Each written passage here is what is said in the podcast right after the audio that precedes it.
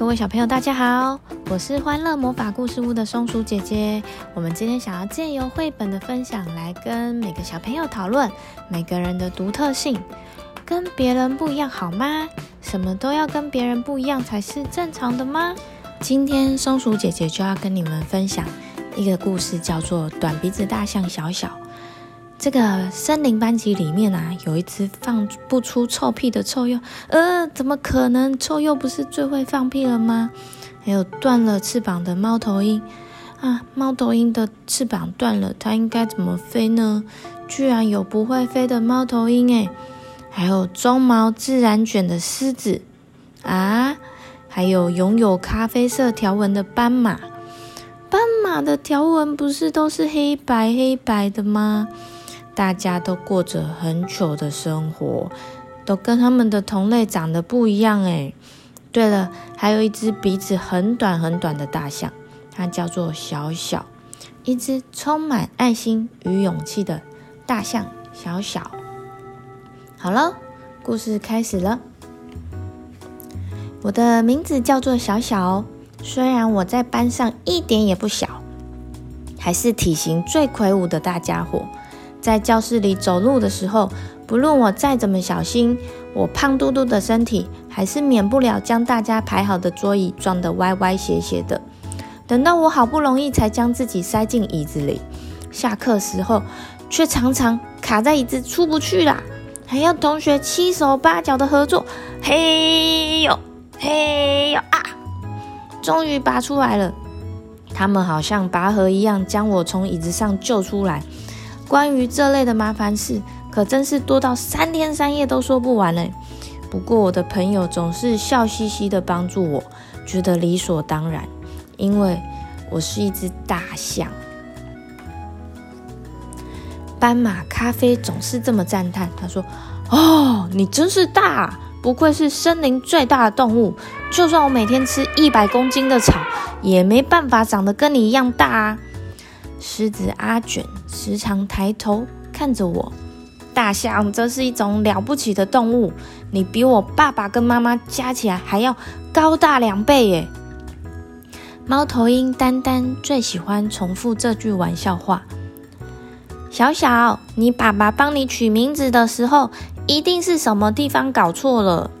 灰狼欧拉啧啧不已，他说。真幸运，有一只大象跟我们同班。听说上次有大象来上学，可是十年前的事喽。每次听到这些赞美，我总是耸耸肩，微微笑。对这些好朋友来说，我可真是不得了的存在。但是我的心里却是苦哈哈的，因为我的鼻子很短很短，我是一只短鼻子的大象。每天我回到家里。看到爸爸跟妈妈有如长长水管般的长鼻子，我就忍不住自怜起来。我的基因一定是哪里出了毛病，才使我的鼻子短到，唉，短到我必须跪下来，才有办法将掉在地上的树叶卷起来吃。我想，这只没用的短鼻子，除了呼吸以外，恐怕没有别的用处了。每一次我看见妈妈用她灵活的长鼻子吸起池塘里面的水帮我洗澡，我都会怀疑自己没办法继承我们大象神圣的家族事业——森林救火员。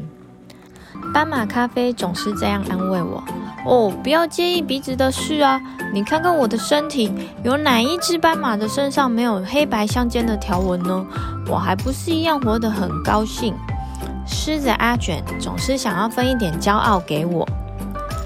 鼻子短有什么关系啊？我的鬃毛竟然是没有造型的卷发，但我终究还是一头威武的狮子啊！你也终究是头大大大象。灰狼欧拉的鼓励总是充满智慧。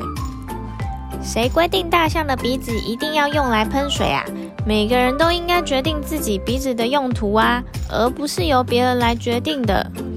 但我只能说，唉，没有短鼻子的人永远无法了解短鼻子的悲哀。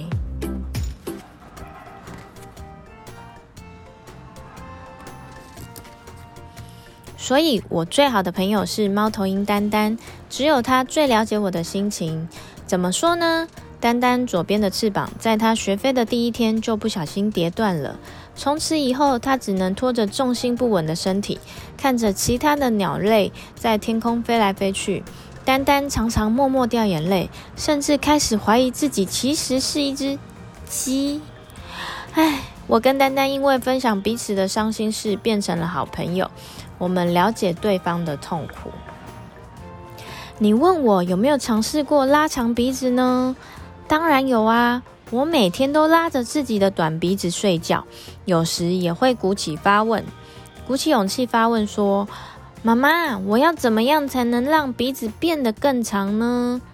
妈妈用她的鼻子按摩我的背，眯着眼睛说：“别急，别急，饮食均衡才会快快长大呀。”于是我什么都吃，莴苣、香蕉、松果，甚至是我最讨厌的红萝卜，我都照单全收。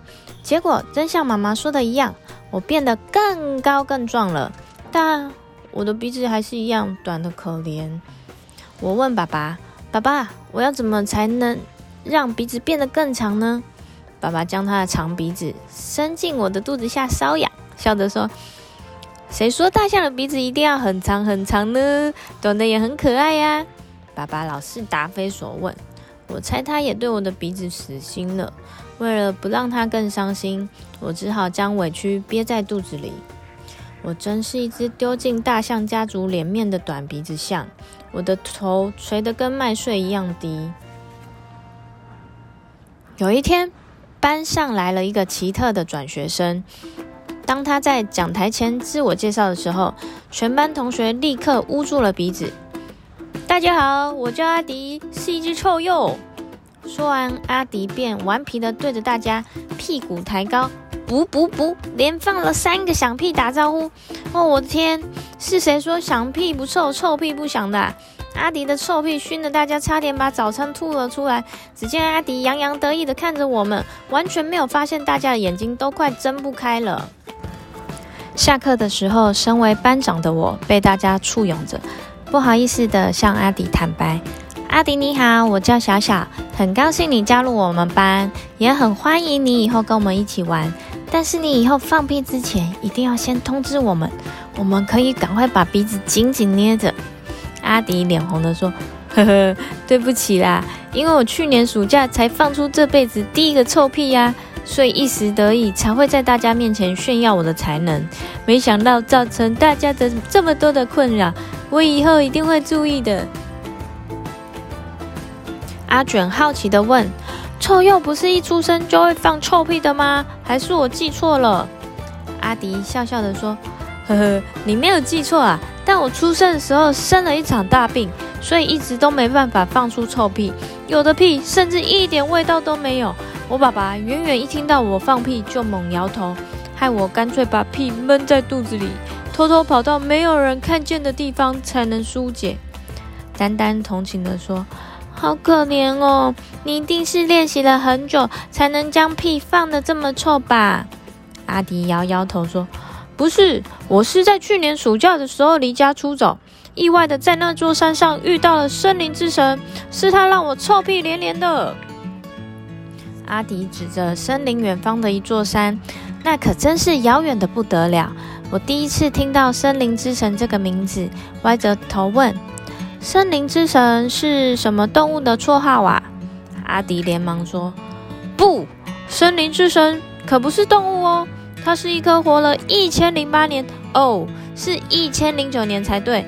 它已经活得够老了，所以不但学会了我们的语言。”还从风中学会了来自远方的法术，这些都是他跟我说的哦。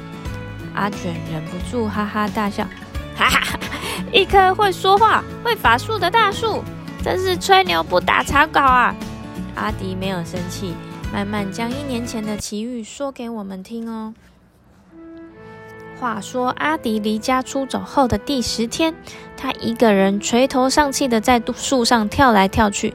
他开始想念爸爸妈妈，想念那个属于他的小树洞，甚至开始想念那些耻笑他无法放出臭屁的朋友们。阿迪终于尝到孤独的滋味是多么的不好受。一想到爸爸妈妈正在担心他，阿迪立刻眼泪汪汪，做出回家的决定。臭鼬，你怎么哭了？”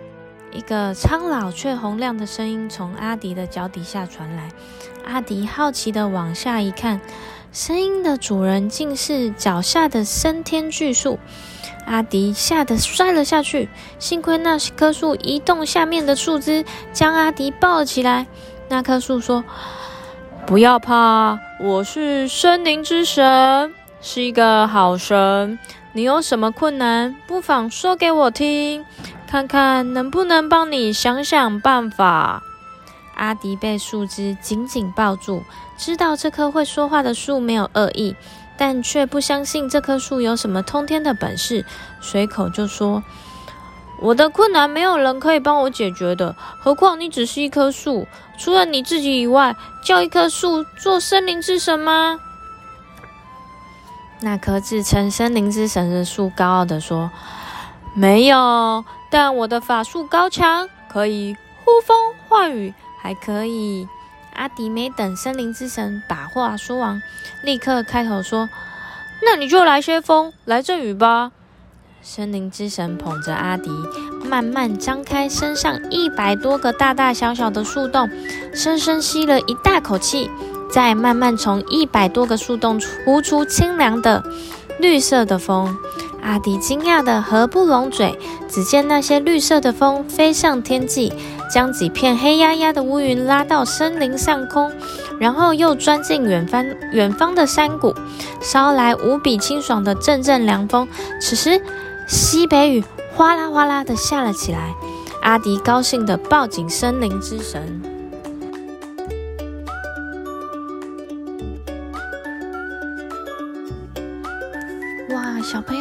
是好听吗？森林之神真的有法术诶，而且啊，它可以呼风唤雨。那它真的可以让阿迪放出臭屁吗？我们下回揭晓。